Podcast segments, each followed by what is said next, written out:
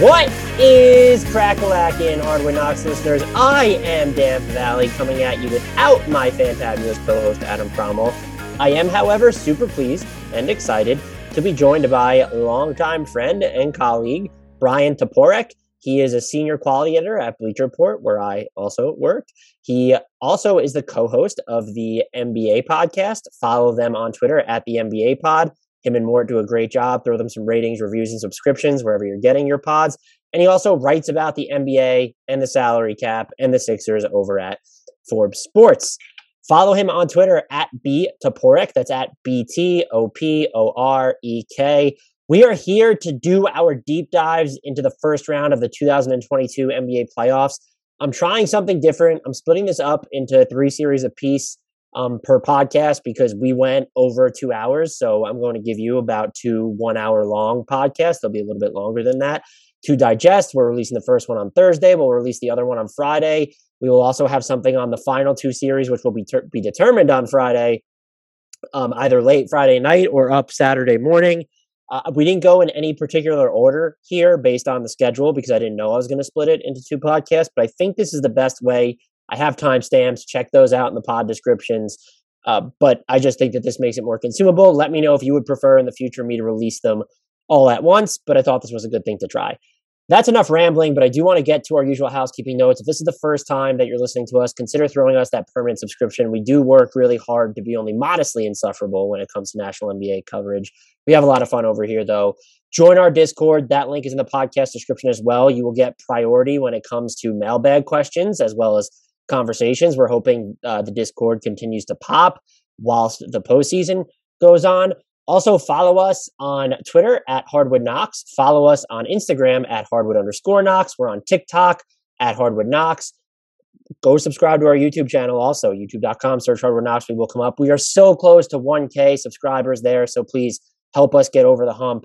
I know that's a lot, but I'm working really hard to put out a ton of content for for everybody who listens to this pod, hoping to expand our reach and expand this great community that we've built.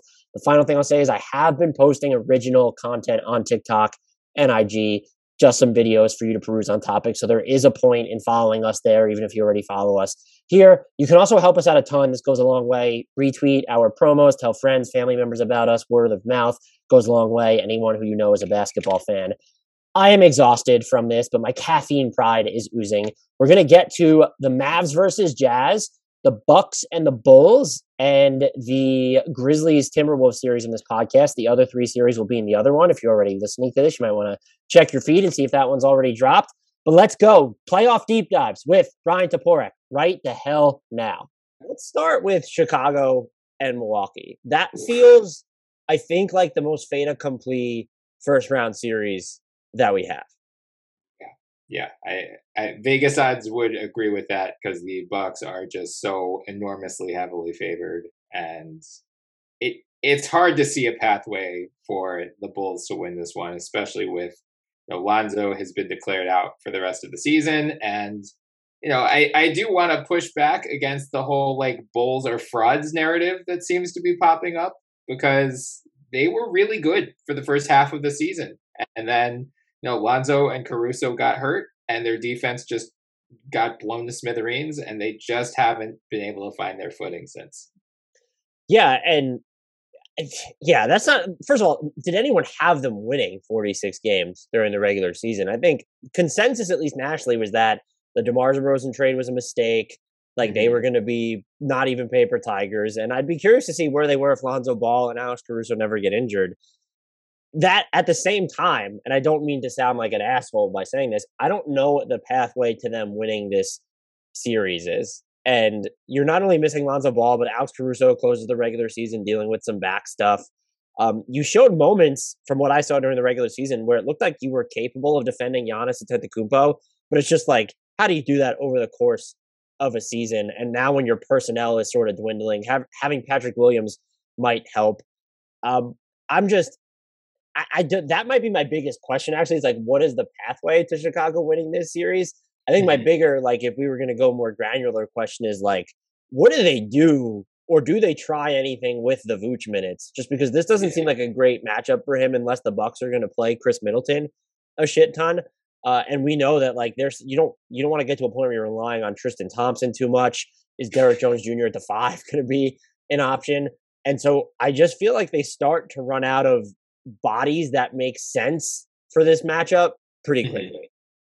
Yeah, I mean, I think we see this a lot where you know personnel and specific matchups are what dictate playoff series, and we'll get to a couple others later where I think that's really going to be a factor in who we're picking to win the overall series. Like one team might be more talented, but they might just be a horrible matchup for another team. Now, the Bucks, of course, are more talented than the Bulls and are a horrible matchup. So I'm with you. It's just really hard, you know, unless Giannis, God forbid, gets hurt in game one. Uh, it's hard to see a pathway for the Bulls to win this series because they just don't have an answer for him, or at least not a readily apparent one. And if you're doubling him. He's too good of a passer. He'll pick you apart. The Bucks have too many shooters. Yeah. Like, but I, I don't think they can stop him getting to the rim. I don't think they have the personnel to even build that wall. And I think, you know, it seems like a lot of Bulls fans are down on Vooch in general.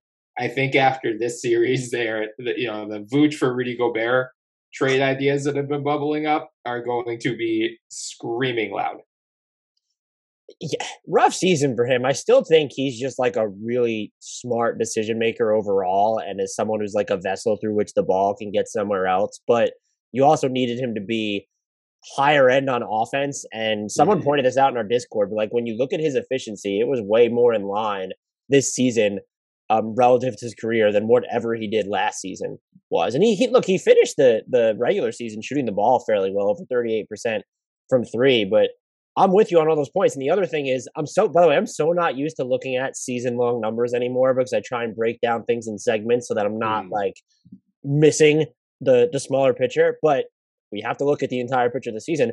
It's not like the Bulls are gonna outshoot the Bucks on most right. nights. They're dead last in three point attempt rate, and that's yeah. just look. DeMar DeRozan's been fantastic, uh, but like that's if you get behind or if you just need to build big leads that's sort of a way that you can do that and their offense really isn't run that way and then sort of looming over all this is just like he's playing but like what is Zach LaVine's knee right. going to like like like that's just a, like this team is just so banged up and he was i think you could see him in some of the games towards the tail end of the year where it felt like it was impacting him he was still just really good but we're getting to a point where I just I'm running out of I can't even just fathom ways in which the aside from the catastrophic, which I refuse to get into, mm-hmm. just like how does the team win this series? And so I tend to focus on the front court rotation, but you're gonna need, you know, make like is this a I guess the thing their pathway would be as I stumble through this, winning the reserve minutes where we have the staggering between Giannis, Khris, and Jrue because Milwaukee's not exactly a, like a billboard for depth at this right. point either. And so, like, what is ever going on with George Hill? I feel like he's had at least one trillion issues this season, and that there's never like a concrete prognosis for what he's having. Uh, I do think it's good, really good for them that Brook Lopez came back before the year ended. Um, yeah. But just just like you know, I'm worried about their front court, and then it's if you don't want to go to Giannis at the five because he played a bunch during the regular season, just Ibaka, Portis, and even Brook Lopez, like those aren't unwinnable matchups then for Chicago. I, I like, I, or rather, I hate this series a lot less for them if we just barely see or we only see Giannis at the five in sort of these small measured reserve doses. Yeah, I mean, I think uh, the Bulls have a couple problems in this series. The Bucks personnel just matches up well defensively against them. So you can put Jrue Holiday on Zach LaVine, uh, who you mentioned is just not hundred percent right now. And I think, you know, Zach's gonna get his, but maybe not as efficiently or as dynamically as he usually does. You can switch between Jrue, Khris, and Giannis on DeMar DeRozan at times. So you can throw different looks at him throughout the course of a game and throughout the course of the series. And if those two guys aren't going, like you're going to need Vooch to score 25 to 30, which is just not going to happen most nights. And, you know, Lopez, sure, they're going to probably continue playing the drop with him. So maybe Vooch just gets really hot from three one night, but can he do it four times in seven games? I, I don't know. Um, and then you're right, like the the depth for the Bucks is not robust. They're not going 10 deep, but you know the Bucks, unlike a couple other teams that are going into the playoffs having already been playing their guys 37, 38, 39 minutes a night, like you know Giannis, Jrue, Khris all played between 32 and 33 a night, and they're the only guys who played above 30. So you know, I know it's a joke, it's even after Bud finally figured out that you can play your stars more minutes in the playoffs last year. Like, maybe let's hope he remembers that lesson because it resulted in a title. But you know, they might not even have to in this series. Like, they might be able to continue managing their minutes and saving them for uh, the second round, which you know they get the winner of Boston Brooklyn, and they're they're going to need their guys, their stars, to play heavy minutes in that series. And look, I don't want to be this guy, but there's also just the notion of DeMar DeRozan since 2016, 2017 has about a 57 true shooting during the regular season. That drops to 53 in the playoffs. Like he's had his issues where that type of style doesn't work. I don't know if it's different with this Bulls team because you have if Zach LaVine is fully healthy and you have Ayo Dosunmu who can do things uh, running off the ball, and if Coby White is healthy, like there are a ton of outlets there. But I'm just wondering if the Bulls will be able to to mandate pace or mm-hmm. style as much. And then I'm sure, or I know this is personnel driven and like how they got unlucky with injuries, but the Bulls are so bad in defense on live balls. They're 27th in points allowed per possession after a defensive rebound. The Bucks have the fastest offense in the NBA by average possession time. This just feels like a very combustible cocktail that is not going to explode in favor of the Bulls. Yeah. Yeah, I mean, I would be pleasantly surprised if they even get it to five. Like it, wow, it, I, I didn't even get to your X factor yet, and you're already giving them the gentleman's sweep. I I mean I don't even know if I like it. It might just be an outright sweep. Like the Bulls have just been they ran out of gas this year, and injuries are a large reason why. But even if they were fully healthy, I would not take them in this series. Like that's just how bad of a matchup Milwaukee is for them. But you raised a fair point earlier. If they were fully healthy, they probably finish as the two seed, and they don't have to worry about this. Yeah, and I guess the the pathway, or not, well, stop saying pathway, but the fact that the Bucks defense has just been sort of spotty over the second half of the season, and maybe that tilts the Bulls in their favor. Who is your who's your X factor for the Bulls in this series? Eh, probably Vooch, just because I think he is the one guy who if he is playing well on both ends of the floor, if he can contain Giannis and you know not just give him a full layup line every time he drives in transition, if he is knocking down his threes, you know he shot thirty one point four percent from three on the season, which is much lower than he has in recent years. You know, like DeRozan and LaVine, you know they're going to have to be the main focal points of the Bulls' offense and what uh, what Milwaukee's going to try to shut down defensively. So I said it earlier, like they, they might need Vooch to be the highest scoring player on this team to have a chance in the series, and I'm skeptical that that's going to happen. I think that's a good pick, and I I was going to pick the same person, so I'm just going to stick. Oh, with oh, nice. That's terrible podcasting, but I could, if I had to nominate someone else, I would say it's Patrick Williams, just because I think he sees the most time on Giannis out of everybody individually. Would be my yeah. guess man, he's given up a lot of size to Giannis. Oh, who else are you throwing at him? Javonte Green?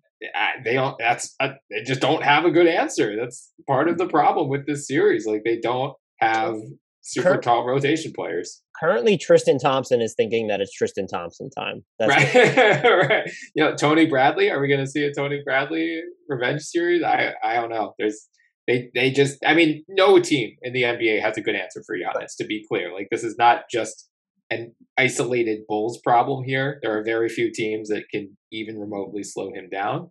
But you know, unfortunately, we we also know that Giannis does not know how to take games or possessions off. And I, I say unfortunately, un- unfortunately for the Bulls, fortunately for NBA fans in yeah, general. Yeah. But like this is this just projects as Giannis just destroying them over and over again, and them having absolutely no way to stop him. I don't want to veer too far into the hypothetical and nonsensical. Would you mm-hmm. have felt better about the Bulls' chances in this series had they made the Jerami Grant or Harrison Barnes trade at the deadline?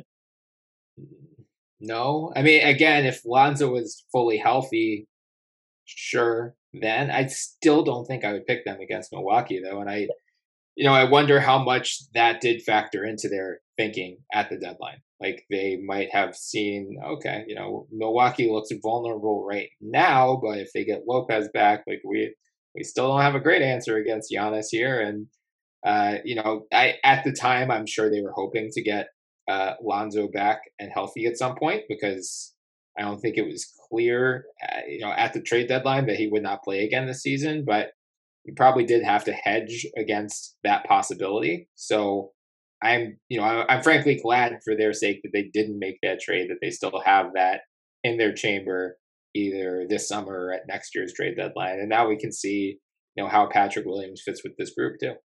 I I'm totally with you. I think this almost val- the the stuff we're saying. I feel like validates their decision to to not do something seismic at the deadline. Yeah. Who's your next actor for the Bucks in this series? Good question. Is it Grayson uh, Allen and wondering who he's going who, who he's going to injure, who he's going to maim and knock out for the rest of the series? Uh, I mean, I don't even like. Is it a cop out to say that I don't even know that they need an X factor? Because I just think their top three guys have such an advantage in the series. Like an X factor to me is someone who can swing a series one way or the other, or even swing a game one way or another. It's like I don't know that they need that. I mean, maybe Wesley Matthews just so they can you know spare Jrue and Khris from having to shoulder so much defensive responsibility on Zach and DeMar. So if if Wes can you know spot those guys and like Jrue can spend some time on Alex Caruso or Dosunmu or something like that, maybe. But like I, you know, I, I again the series feels so lopsided. It's like solve the Giannis problem first, and then at that point, I will consider okay, maybe the Bucks need a plan B. I was just gonna go with Brook Lopez for this, okay, because I feel like I still haven't seen enough of him. He plays in uh, ten games over the regular season, whatever it was. Yeah, and if he's gonna be able to give you like he ended up averaging like in the mid twenties, if he's able to give you that, I think that without an issue, like without getting injured, or he's like, does does Vooch give him any problems? I can't imagine it. I'm just saying Mm-hmm. If you're able to do that, it it gives you so much more optionality in the front court because it can technically diminish your dependence on Bobby Portis, who's been a fairly streaky shooter of late, and we know that the Bulls.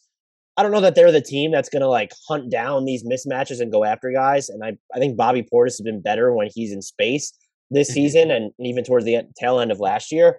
But if it limits the time you have to um, play Bobby Portis, or it limits the amount of time that you have to go to Giannis at the five, because maybe you don't want to. I think the Bulls will give you if look if Tristan Thompson's at the five, you shouldn't be afraid of sending Giannis to the five. It's just a different type of matchup than if you're throwing him against like convention more conventional bigs or or stronger, more explosive bigs.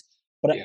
Brook Lopez can almost set the tone for that center rotation all series. I did think about in a similar vein of Wesley Matthews of Pat Connaughton of just like yeah. how much of um respite um, or reprieve can he give Middleton and Jrue Holiday and even Giannis from some of the Bulls' tougher assignments. But I'm also just like, I don't want to like is a half hobbled Zach LaVine and then DeMar DeRozan who operates like at this methodical pace. Is that really going to overwhelm Jrue and Khris Middleton? So I settled on Brook Lopez, but th- yeah, they were tough for me as well. What's your actual prediction for this series? I think you already tipped your hand there.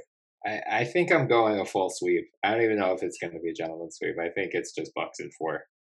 I'm going Bulls in five because Milwaukee's defense has been just all over the place for so much of this season. And maybe they're just like, look, if there's a team in the East that's just going to flip a switch, it's not the Nets, it's the Bucks. Like yeah. that's the team that can flip the switch. So I feel like this is the coward's pick, Bucks in five, but I I am a coward, so I'm going.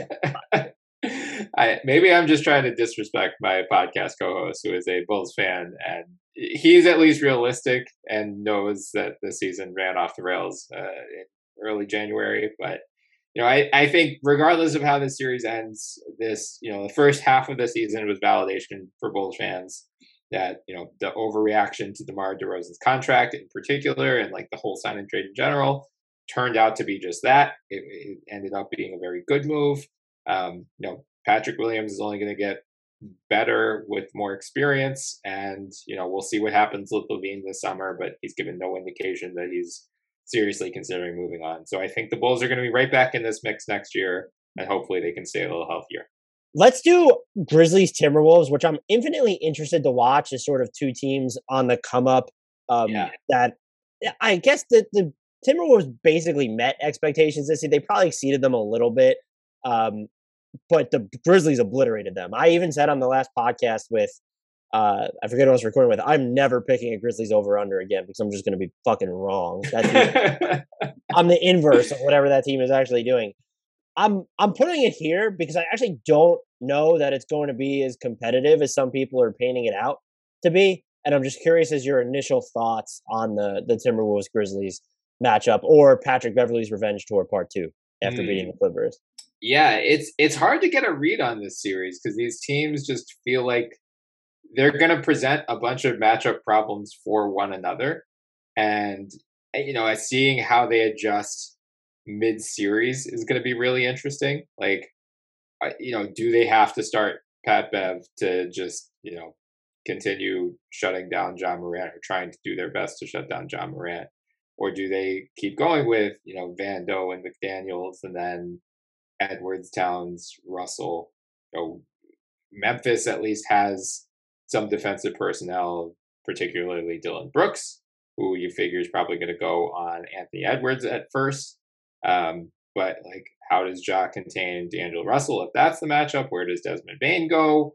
How you know are they going to try to stretch out Steven Adams with uh, Karl-Anthony Towns or does Jaren Jackson Jr. go on Towns? Does he have the size to contend with Towns in the post? Like eh, there, there has there's a lot of mismatch potential here on both sides, which should make a really entertaining series. I hope. Yeah, I think the main concern and my biggest question for this series, I'm very interested to see how Memphis's offense translates to the postseason, and maybe yeah. the, the Timberwolves aren't the perfect opponent for to test this out, but just a team that relies on getting out in transition, hitting the offensive glass, and then having Ja Morant basically with these moments sprinkled in from Jaren Jackson Jr. on the ball, Desmond Bane, and all that. It doesn't feel postseason proof.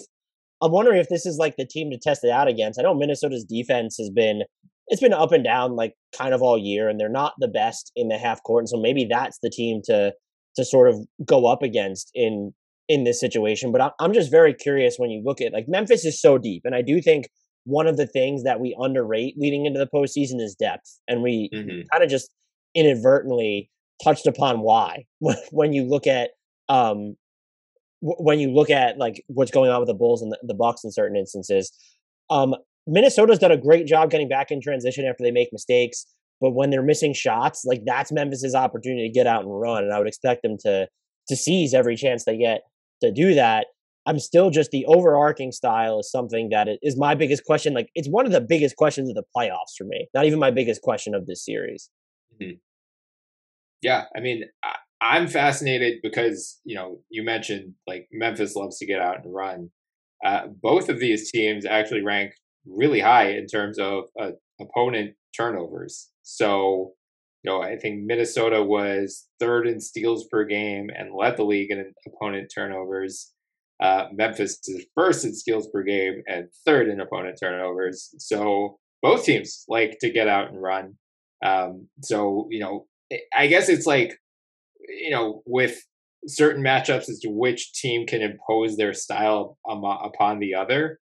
Both of these teams kind of like to play the same style, so it might not be you know who can impose their style upon the other. It's just who can play their style better than the opponent, who can be more careful with the ball, um, who can, as you mentioned, who can attack the glass to the extent that you know they they typically do. Um, Memphis led the league in offensive rebounds. Minnesota was pretty good on the offensive glass, not as great on the defensive. So that seems like an area of potential concern for them um, especially you know given the size that Memphis has in their front court. Do you think? And I guess this, and if you have another, I didn't ask you if you had any big questions about the last series. So if you have a big, big defining question, please throw it out there. But I was gonna, you mentioned this about Towns. We saw in the, the we saw in the matchups that I saw between these teams, there was a lot of Jaren Jackson Jr. on Karl-Anthony Towns. Mm-hmm. Do you think that persuades the Grizzlies to tilt towards more Triple J at the five? especially in this setting? Or do you think I love Jaden McDaniels, I love Jarred Vanderbilt, but do those actually give you a way to work having two bigs, like one of them being Steven Adams, who has not been a liability this year? I was wrong on the Steven Adams trades. Grizzlies fans mm-hmm. have been on me about it all year. I'm not saying that he's liability. It's just stylistically, if Towns is not the version of Towns we saw in the playing game against the Clippers, he is absolutely obliterating everybody in his path. And the versatility he gives you from the the outside in, I do think it would at least be tempting to lean more heavily than you have this season on Triple J at the five lineups. I'm just curious as to your thoughts on there. Yeah, I mean, I wouldn't be surprised if we see that throughout the course of the game. I'm guessing they stick with the two bigs to start and start Jaren Jackson on Towns and then hide Steven Adams on Vando, who is just not a three point threat at all. Um, you know, probably have him like sag halfway between the three point line and Vando's hanging out there, which I I don't even know if he is. I think you could probably just completely ignore him if he is because he's such a non threat from that area, uh, and then just have Steven Adams camping out close to the basket. Because I, I do think, you know, I, I don't know if Jaren Jackson has the size to contend with Towns if he's posting up. Right. But, I mean, he is far more versatile defensively, and if he's out on the perimeter, that's exactly where you want Jaren Jackson to be guarding him. And you know, we saw the Clippers had a lot of success with smaller guys on Towns. Like they really frustrated him with like their nonstop bevy of six eight to six nine wings. So, you know, the the Grizzlies don't have a ton of options on that front, but like maybe we do see a little bit of I don't know, Kyle Anderson guarding Towns at times, just throwing him different looks. Um, like I, I would be surprised if we see a lot of Steven Adams on him because that feels like that's one where you're just going to try to draw him out uh, you know, space Towns to the perimeter and draw Adams out away from the basket. Yeah, I could see even like a Brandon Clarke or maybe a like well depends on it depends on whether they're going to play him, but I could see them like trying a Ziaire Williams on Towns. Yeah, if they wanted to as well. Yeah. The yeah. oh, go ahead. Did you? Oh, no, I, no, I was gonna I, like they they have they have options, and I think one thing that's been really great and one reason that Taylor Jenkins finds himself in the coach of the year conversation is that they haven't been afraid to experiment this season. So, like, I think, you know, this isn't going to be a major coaching mismatch on either side. I think both guys have been pretty creative with their usage and their personnel distribution this year. Um, so, like, I, I think this is going to be one of the more entertaining first round series. Yeah, and, and as we're going through it, I'm almost less sure of my what I thought would be just inevitability from the Grizzlies than yeah. because you really dig into the details of Minnesota's offense. Fourth and half court offense since the trade deadline. Anthony Edwards has like a step back three in his arsenal arsenal now, and he is so strong once he gets going downhill. D'Angelo Russell is people mentioned this already, but he has quietly had like a great season. I know you look at his yeah. numbers and it doesn't feel that way, but he just feels like a a player who has leveled up his IQ and his ability to scale his skill set into all these different types of lineups. And that could, in theory, like the way that Memphis defends, it's not really built on individuality in any way. That they have Dillon Brooks, so it's just right. Dillon Brooks. You go chase one of those guys around at any given point, but then it's how do you divvy up those assignments? Like, who is it? Desmond Bane then is going to get the other one. Who are we seeing? Like, who are the two most important defenders for the Grizzlies in this series on the perimeter because we know Jaren Jackson Jr. in the Defensive Player of the Year discussion. He made my all um, all defense first team. Who's the second most important defender for Memphis this series?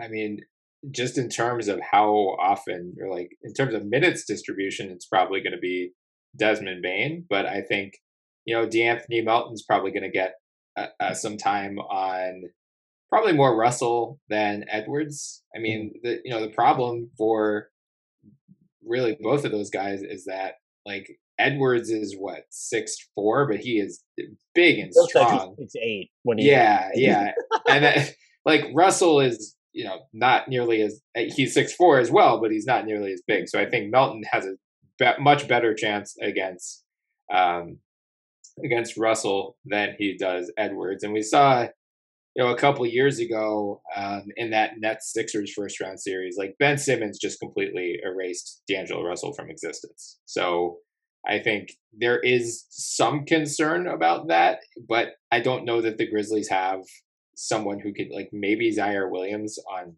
Russell at times. Like it's it's just going to be so interesting to see how they deploy their personnel and who matches up with who because they have so many options and like yeah, I mean I think if you if when they start off, I'm to guess it'll be Brooks on Edwards, probably Bane on Russell, and then Ja on Beverley, just because you're not super afraid of Patrick Beverley offensively, and then that maybe is a way for uh, Ja to preserve more of his energy for offense.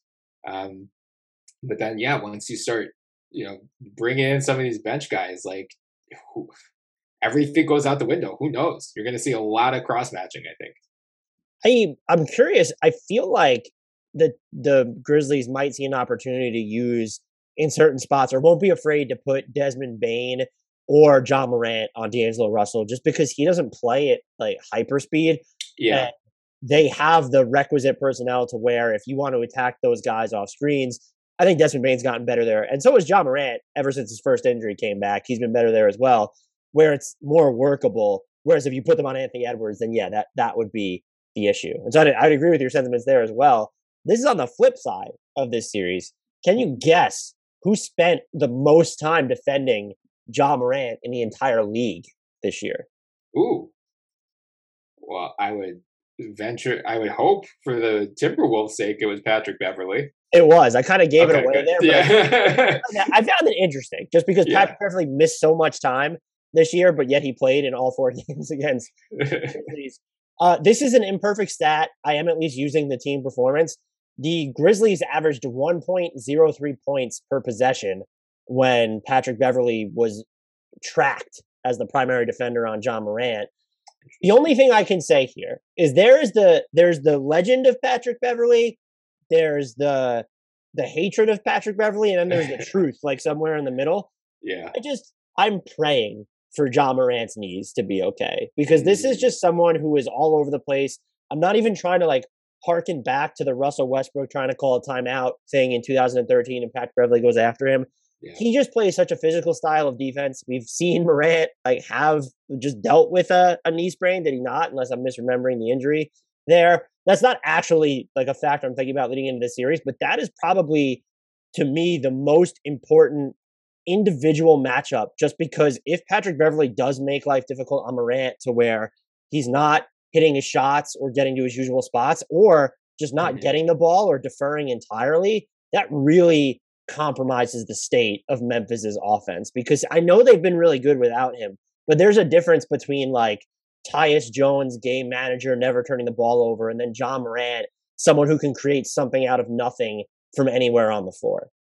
Yeah, totally. I mean that that opens the door to an upset. If Beverley, you know, I'm not going to say he's going to like break even with Ja because I think Ja's still going to get his, but if he can keep him to a relatively inefficient night, if he can prevent him from exploding to the basket the, the way he usually does, uh, you know, it's going to reduce the strain on Towns as the last line of defense too, especially if he's. I'm guessing when Adams is in, he can guard Adams. He can put Vando on JJJ, but you know, if they're doing these JJJ at the five lineups, Towns is going to have to drift out to the perimeter to guard him. And then if Ja's on the other side of the court and is exploding the basket, there's not going to be enough time to recover. So there will be a lot of responsibility on Patrick Beverley. But if we know Patrick Beverley, he's certainly going to. I don't know if he's going to like meet the challenge, but he's going to be up for the challenge. My final question on this is who is more important to the Timberwolves in this specific series, Jarred Vanderbilt or Jaden McDaniels? Ooh. Man, that's tough. Um I mean Vando I'm assuming will continue starting. Uh, but I mean again like the the depth of Memphis has been one of the biggest selling points this season, as you just mentioned, especially when Ja was out. Like they just didn't miss a beat here. Whereas the, like the Timberwolves have, you know, they can go eight or nine deep, but like you don't feel super great about it. So if Vando, I mean, he's not going to stretch the floor at all.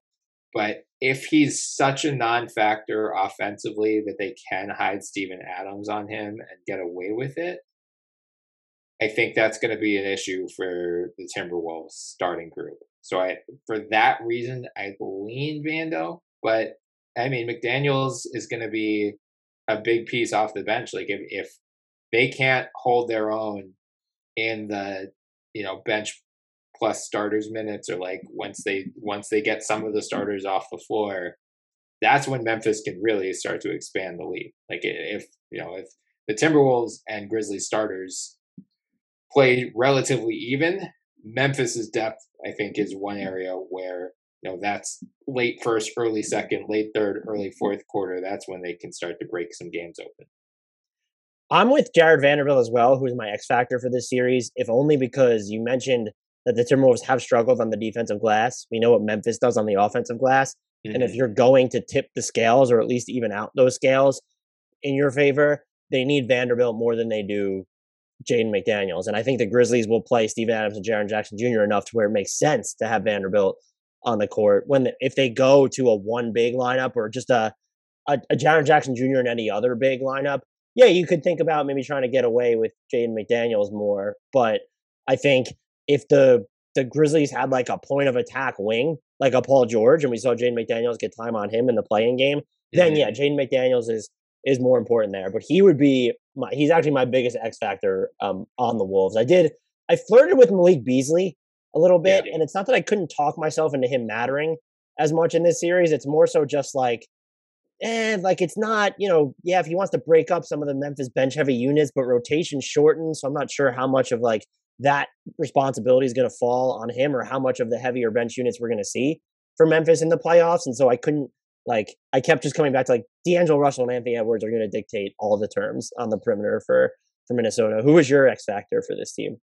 I mean, Beverley is the obvious one for the defense against Ja, but honestly, it might be D'Angelo Russell. You brought him up earlier. Like he's quietly had a very good, steady season for them. And, you know, when Towns was struggling to the extent that he did against the Clippers, like here he is with 29 points to help bail him out along with Anthony Edwards. So, you know, assuming that Brooks is on Edwards, if if Brooks can help limit Edwards' effectiveness, we'll see how Towns fares against the double bigs or against you know whichever guy is end up guarding him for most of the series.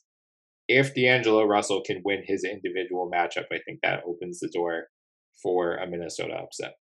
Who's your X factor for Memphis? can I pick like any of their entire bench? Is that is that allowed? Uh, probably Melton. I mean, he's just been so effing good, and it makes me mad that they have so many capable ball handlers. But again, if he's, you know, if he if he winds up getting some of the Russell defensive minutes and can help, like actually win that matchup, and then is still going to be, you know, a guy who can run the offense whenever Ja's off the floor, never turn the ball over, which is going to be important against a Timberwolves team that likes to force a bunch of turnovers. Um, if he's knocking down outside shots whenever you know someone's passing it to him, uh, yeah, I think that's that's probably my call there. What about you? I'm going with Desmond Bane because I think there are two instances for me. You're playing with Ja. You're in the you're in the Grizzlies' best lineup. If they take the ball out of his hands, or if he just doesn't have it going, like someone else aside from Jaren Jackson Jr. is going to need to make plays with the mm-hmm. ball. I think he's probably best equipped or the one that's most likely going to fall to in this series. And then the other thing is like if we see that the Grizzlies want to get away with some of their bench heavier rotations, especially when you look at their perimeter personnel, just having him next to Tyus Jones, he's mission critical in my opinion to keeping then those lineups afloat where oh Ja's not on the court and Jaren Jackson Jr. is, but like if you have Tyus Jones, it's just different from having uh, Ja Morant there. And perhaps mm-hmm. Dillon Brooks fancies himself everything that I'm talking about right now. I just think that Desmond Bane is more equipped to do it. And just given the year he had, like, yeah, he petered out a little bit in the middle of the year and then like came on strong after that again. But I feel like he's just going to be so important to this the state of this team's half court offense, both with and without Ja on the floor. yeah, I mean, they were low volume, middling efficiency three point shooting team. And, you know, he was the one very lone exception to that, was shooting 43.6% on almost seven three point attempts per game. So if shots aren't falling for him, they, yeah, the Grizzlies could find themselves in a bit of a math problem. What is your prediction for Grizzlies? Tim, I talked myself into this being a closer series than I thought. Yeah, yeah. I mean, Mort and I were talking about this a couple weeks ago when it started to seem like these two teams might meet one another, and we're like, man, this series is actually could be really, really fun. Um, I lean Grizzlies in six, but I don't feel particularly strong about it. Like I, I don't think it's going to be a sweep either way, but I could see Grizzlies in five, I could see six, I could see seven, or I could see a Timberwolves upset. So I, I, think a lot depends on you know, Ja missed a ton of time late in the year. He did come back for those final regular season games, but as you mentioned, can he stay healthy? Is he fully 100% at this point, especially dealing with a past like Beverley? Um, and then, yeah, like how do each of these teams handle the individual matchup problems that the other poses? There's a lot of variance in this series, I think.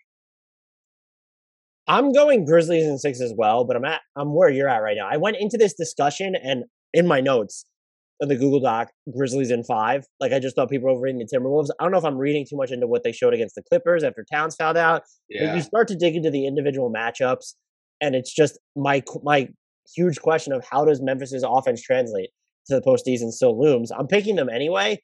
Um, maybe that's an insult to Karl-Anthony Towns. I just I'm I hate one game referendums in the NBA because there are mm-hmm. so many games but like he did not do himself any favors in that uh the Clippers play-in game. But you also have to assume that he's going his default is going to be closer to his world beating performances for most of this season than anything drastic there. And so like if Karl-Anthony Towns is having a huge series, yeah, you have Jaren Jackson Jr., but like I don't necessarily know what Memphis's answer is to that. Like you when you go yeah. to the top of the roster, Minnesota between Anthony Edwards, D'Angelo Russell, and Karl-Anthony Towns just has a lot more overall offensive talent. So one of my most intriguing series that I thought initially that the Grizzlies were just going to roll through. Let's do Utah Dallas, which yes. the caveat here is Luka Doncic has that high ankle sprain and or strained left calf, excuse me, and the Mavs have not, as of this recording, announced when he's going to be back or a timetable for his return.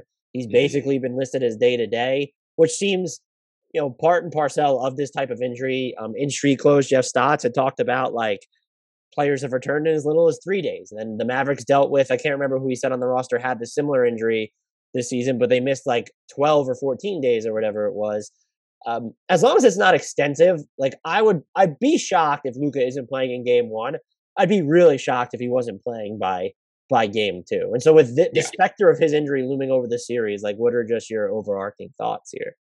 yeah, I mean, that is the big question. And I like props to Vegas for having a line out right now on this series because I'd be terrified to make a prediction or bet on this, not knowing if or when Luka is going to come back. It's like it is simple enough to say if he misses the whole series or if he misses even a couple of games of the series, that swings it heavily in Utah's favor. But if he's you know there in game one and you know the good thing about his game is that he's not overly reliant he's not Ja Morant not overly reliant on his athleticism or his explosiveness like he's gonna kind of lumber his way to the basket anyway so if he can continue to do that um, that makes this you know i think much more of a toss up than what the current lines would suggest so like utah is a decent favorite in the series but i think that is factoring in the possibility of Luka missing some or all of it. Yeah, I mean his ankle or his I keep calling it ankle. What is wrong with me? His calf strain is clearly the biggest question in the series. My actual I'm gonna just assume that the Mavericks are at full strength some point. My biggest sure. question is is this team, even though they have Luka, maybe not built to exploit the Jazz's defense as much as other teams would be. And that's mm-hmm. not I'm not taking a pot shot against Gobert. It's just that where the Jazz have struggled, the two areas we're looking at is just athleticism. And so Rudy Gobert has so much responsibility because guys um, can't because guys in the perimeter can't stay in front of their other guys. Or if you want to bring him higher, he's fully capable of doing that. They also just don't have like the players behind him as help rim protectors that allow them to do that. The other thing though is that they can be beaten in transition, like off of misses. Like they can be, and especially off of turnover, but eh, off of misses, they can be beaten in transition. I would argue because it's not Rudy Gobert's primary. Like if you want him to be under the glass at all, or if he's going to be so close to the basket, it's going to be harder for him to get back than all the other guys. The Mavericks, even post trade deadline, like this is not a team that's looking to get out in transition. And so I'm just wondering if that gives them more time to sort of set up Utah to set up their defense. And whereas if this were a Clippers team that could play smaller, or if it were just if it were if it was a Minnesota team, if it was the Warriors, there are just all these other teams that I think might be better equipped to exacerbate our biggest concerns about the Jazz. And I'm almost I don't know if that tip like if that should make the Jazz favorites in this series, even if Luka is playing. We know that he's going to get in the half court and he will just pick them apart at points. Right. There's just like if they're set, like there's just so much of a difference there for them. Yeah, I just looked it up. The Jazz, or sorry, the Mavericks were 29th in frequency of transition opportunities throughout the regular season. They were they they climbed all the way to 26th after the trade deadline, though. Oh wow, big! Yeah, they were tied with Houston for dead last, so it's a a good shout there. Um, and you're right. I mean, I think you know what we've seen foil the Jazz in recent postseasons probably won't be as much of a factor in this series as it would be, you know, presuming that the Suns move on um, in in a potential second round series for them, where I would have great concern over their ability to corral Chris Paul, Devin Booker, Mikal Bridges, so on and so forth. Um, you know, the the Mavericks do have that guard trio of Doncic, Jalen Brunson, and Spencer Dinwiddie now. Uh, but again, like Dinwiddie is also not an explosive athlete who's going to, you know, roast you off the dribble and like be past Gobert by the time he has a chance to rotate back over. Like I, I would think he would have time to get back into position by the time Spencer Dinwiddie got to the basket. Brunson is probably the big concern there. I do wonder if the Jazz have the personnel to contain Luka, and I think that's probably the biggest concern on their part. You know, Royce O'Neale is 6'4", 226, so he's going to be giving up a couple inches on Luka, and Lord knows Luka is not afraid to shoot those step back threes at a moment's notice. You know, Mitchell and Conley are both six one. Uh, Bojan Bogdanovic is not anyone's idea of a wing stopper. So you know, Rudy Gay has been in and out of the rotation. Like maybe it's a Danuel House series. Like that might be, other than Royce O'Neale, Danuel House might be Utah's best option against Luka, which is kind of scary. Yeah, I mean, I wouldn't disagree with you because if you had to ask me who spends the second largest share of possessions guarding Luka at this point on the Jazz, I'm gonna pick Danuel House. Like, it can't be Conley or Mitchell you don't want it to be Bojan Bogdanovic. It definitely can't be Jordan Clarkson. So yeah, I think like this is this is a Danuel House series. Insofar as that can be a Danuel House series in 2022. this is a Danuel House series. And to be fair, like he did give Utah some like spiffy minutes. Uh, yeah. They picked him up. But that's just like if we're talking this just we're back to the discussion of should they have stood basically pat at the deadline or done more than just aim for tax savings? And the answer is yes, they should have done more than that. I, I, I'm like simultaneously shocked. I looked up before we were doing this how many possessions the Mavericks have rolled out their three guards together, and it was 226 possessions, which was higher than I expected, but like still too low for me. Yeah. And I'm just like, if you went to that look, if you're Dallas, and yeah, there's the issue of rounding out the rest of the lineup. You're probably going with Finney Smith is definitely in every single one of those looks, and then I'm assuming you'll just go Kleber or Powell to have an an actual big. I don't know if you're you're not brazen enough to go with Dorian Finney Smith and Reggie Bullock. Like the Jazz are going to have Rudy uh, Gobert on the court for 90% of this series. How does, if you went to that though, that, like the individual matchups start to get even more difficult for Utah yeah. because it's O'Neale on Luka. I guess you put House on Brunson or would it be Dinwiddie? Like he's on one of those two. And then it's like, okay, who is maybe you put him on Brunson because Brunson's so much quicker than Dinwiddie, and then it's oh, okay, like Donovan Mitchell or Conley or Bojan Bogdanovic has to chase around, but like Spencer Dinwiddie. I don't know. Maybe Conley's capable of handling the Dinwiddie assignment, and so perhaps I'm overstating the significance of if the Mavericks decided to go to this three guard look. But I think that's one way that they could make Utah really uncomfortable in this series, given that they don't have the the typical small ball lineups that could do the same like other teams do. And again, I want to make it clear, I don't think Rudy Gobert is the issue in those small ball lineups. It is pretty much everything else about the Jazz that is the issue. Yeah, right, correct. And and I agree with you. That would not like, you know, there's always like one big mid series adjustment, especially for a team that's like down 2 1 or 3 0. I think that is the obvious one for Dallas to try to make. That said, I mean, if Reggie Bullock is knocking down his shots, I know he's been somewhat inconsistent this year. Like he is, he is going to get the starting nod at the start of the series next to Brunson, and you know, knock on wood, next to Luka as well, assuming health. Um, but yeah, I mean, I think the more ball handlers you have on the floor, especially against a Jazz team that really struggles to contain the dribble, the better off you're going to be. How do you feel about this series from a Donovan Mitchell perspective?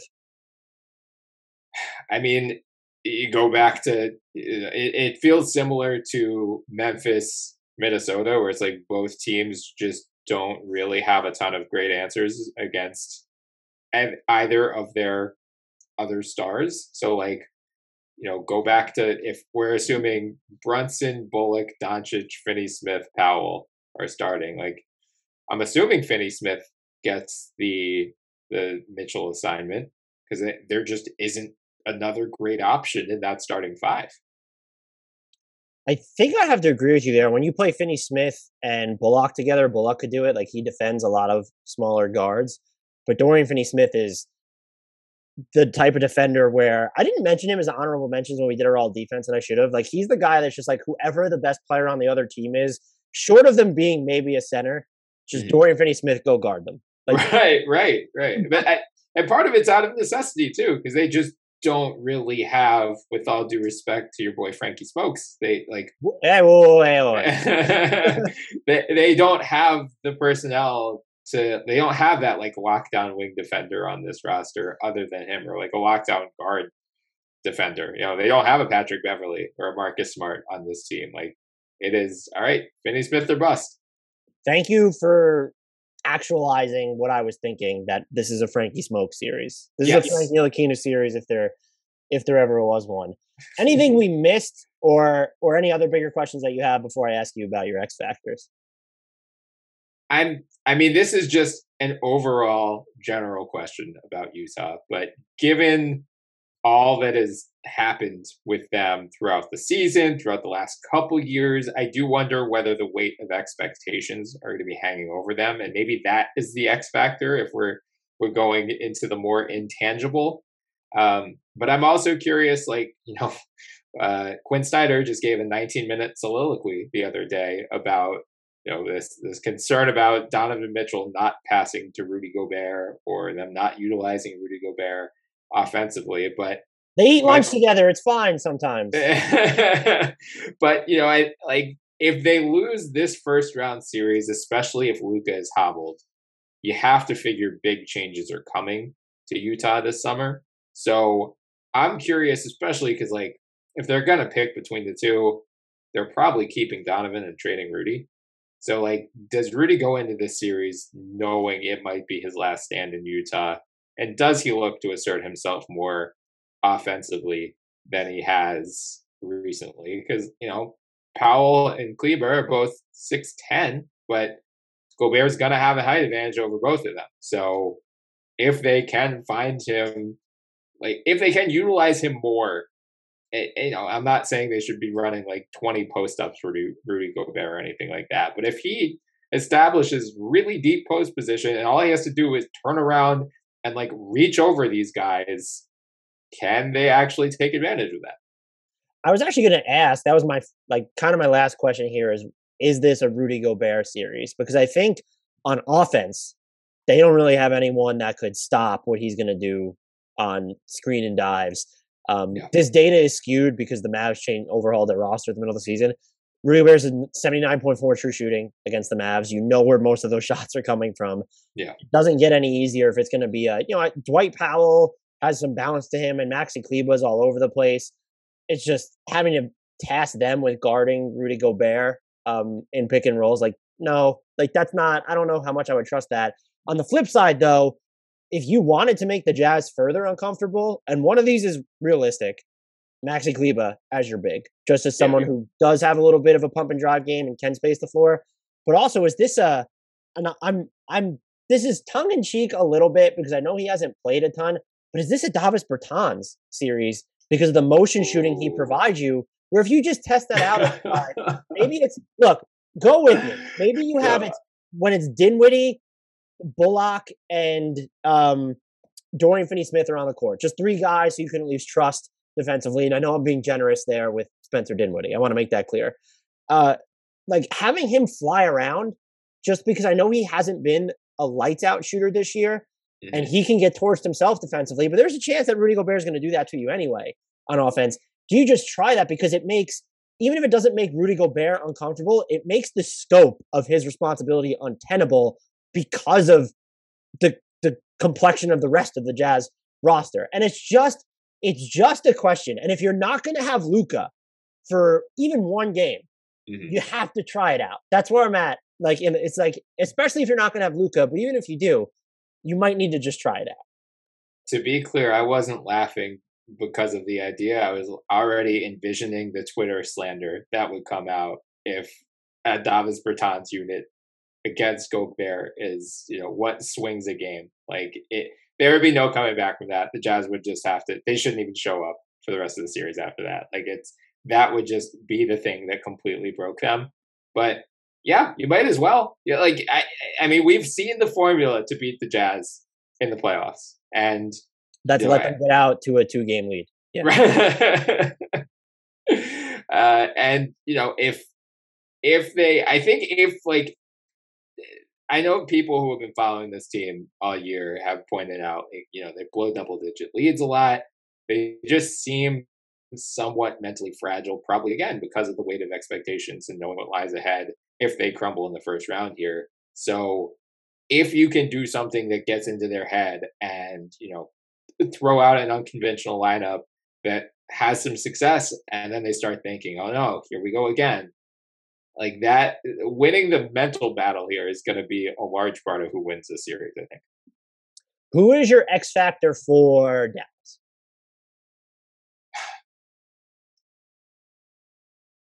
is it i mean finney smith i don't know if he counts as an x factor but him if he has any success against donovan mitchell I think that's going to be a huge key to this series because we've seen Mitchell in the playoffs. He goes just absolutely supernova.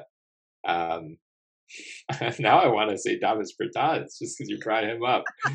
Uh, I like that the idea to you at least wasn't so egregious. No, I just I it was really like just already imagining the amount, the volume of slander because people are ready to bury this team. Like, and just, that would that would do it. I just look if people are going to insult the opinion, I just want it to be clear that it was not a Rudy Gobert thing so much as a let's fuck with the rest of the Jazz's roster thing. Right, right, and it I think I I think it it's worth a try.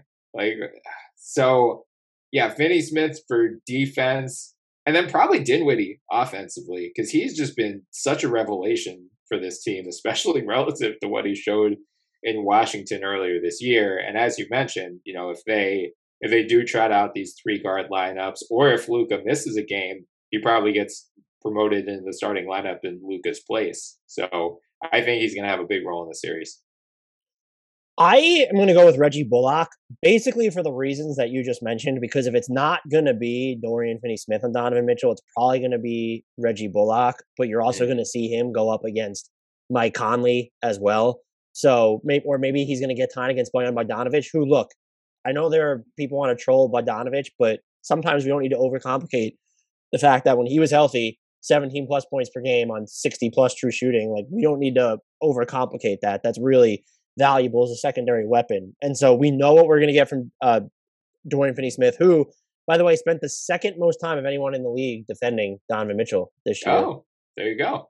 Would you be? I bet you you could guess the first.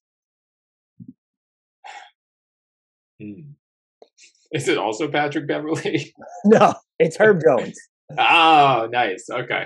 So we just we know what didn't uh, Dorian Finney-Smith is going to have to do, and so I land there with Bullock, where it's if he's hitting his threes like he did for I don't want to say the better part of the season, but definitely was better um, over the second half than the first half, and you're able to get those minutes defensively from him, where it's no, he's not going to win those matchups maybe ever, but to make mm-hmm. life difficult on them, especially on Mike Conley, who has quietly, if he's finding time with him, like has quietly been borderline brilliant through stretches this season. Who's your X factor for the Jazz? Is it also Davis Bertans? I think it's the guy who'd probably be guarding him. I think it's Bogdanovic. You just brought him up, but I mean, he, you know, when we talk about the Jazz perimeter weak links defensively, you might as well just be subtweeting Bogdanovic over these last couple playoff series. So I, I don't think he's going to be on Luka, but maybe he's on Dorian Finney Smith. again, it's like if they run these three guard lineups, is there a place for him on the floor? Do they play him off the floor? So can he justify staying on the floor with his offense? Can he provide enough offense to, you know, make Quin Snyder keep him out there, even if he doesn't have a clear, obvious matchup defensively? And then if and when he does, can he hold his own? Can he prevent these corner threes from Dorian Finney Smith that enable him to stay out on the court to guard Donovan Mitchell? It's like a I don't, I don't know what type of like a game of Connect Four almost. like you're trying to block the other team from trying to use their best options, and I guess best or worst options in this case with Bogdanovic defensively. Um, so yeah, I think I'm going him. I'm worried this is too high profile, but I think it's Mike Conley for me for the Jazz, just because he's he's clearly important to what you do on offense. Like he is your connective tissue on offense yeah. more than Donovan Mitchell as a playmaker. Um, and if Donovan Mitchell has a bad game, like it's going to be him or Bogdanovic needs to pick up the slack. And then they have Jordan Clarkson, obviously. I'm just more so talking about Dallas now has more dangerous secondary weapons within their own offense with having like there's a trickle down effect to having Spencer Dinwiddie. It makes life a little bit easier on Luka but like now you also don't need to be in a postseason series where Jalen Brunson is technically your number two because he's just a little bit undersized. And if he's your number three instead of your number two, you're just deeper. And Mike Conley's just going to have to defend basically all those dudes. Um, yeah. And I would assume most likely Dinwiddie in uh, just certain lineups or just see a bunch of time on Brunson. And so he becomes important to the Jazz's perimeter defense because you already mentioned it with Bojan Bogdanovic. You're going to look to stash him on some of the Jazz's more stationary players. And look, maybe that's why you just roll out Davis Bertans next to Maxi Kleber or Dwight Powell. Like, are you going to try and get yourself in a situation where Bojan Bogdanovic has to move a bunch? You know, we can talk about the lore of that time while he was with the Pacers. He played okay defense on LeBron James, but that's a half decade ago. Right. I, I just, I'm not. It's the Jazz are still an elite defensive team. Rudy Gobert's on the court, but they need like aside from Royce O'Neale, who he would be another good choice as an X factor because they just need him to do everything. It's you yeah. need to guard Luka for every single minute that Luka's on the court. Um, but I just think it's Mike Conley because I, he might be, you know, I, I, know we named Danuel House, but like he might be Utah's second most important perimeter defender at this point, and in this series specifically. Yeah, yeah. I mean, there are going to be a lot of. It's like you know what you're getting out of your stars at this point, I think the complementary guys might be what swing this either way. Again, assuming health for Luka. Let's do Boston, Brooklyn, just to um, go back to the East for a second. Are, are we going to make picks for? You just don't want to make picks for? Oh my God! Yes, let's make picks. All right, who is your pick for Jazz Mavericks?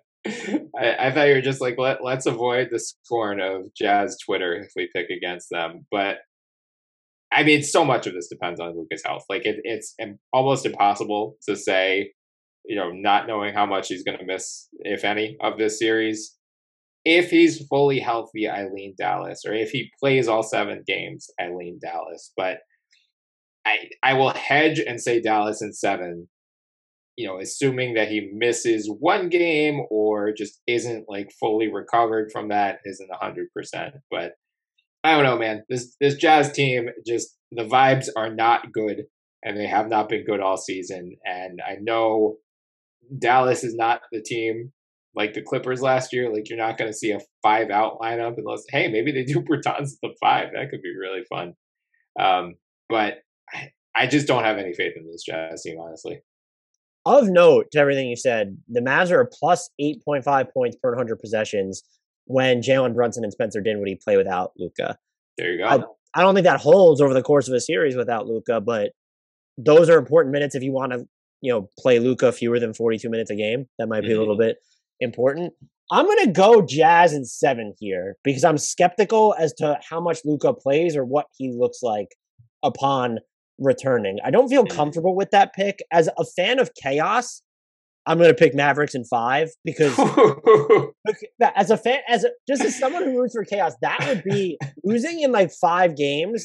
You just know that Utah is going to be blown to smithereens. Like, yeah, Quin Snyder is going to have both feet out the door after this series. But I do think that the Jazz are they're, they're the more dangerous offensive team to me. Despite the Mavs yeah, have yeah. Luka, and that's like playoff proof. But like we I think the discourse around Donovan Mitchell's game is veered, or at times is veered too far away from reality.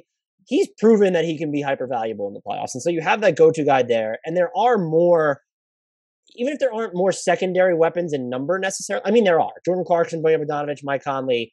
There are more secondary weapons in number and like just establishment. When you look at Bojan Bogdanovic and, and Mike Conley, I would feel a little bit better about the Jazz if it wasn't for, as you mentioned, the vibes. And maybe we need to do a vibes check here, and I'm under I'm underweighting it.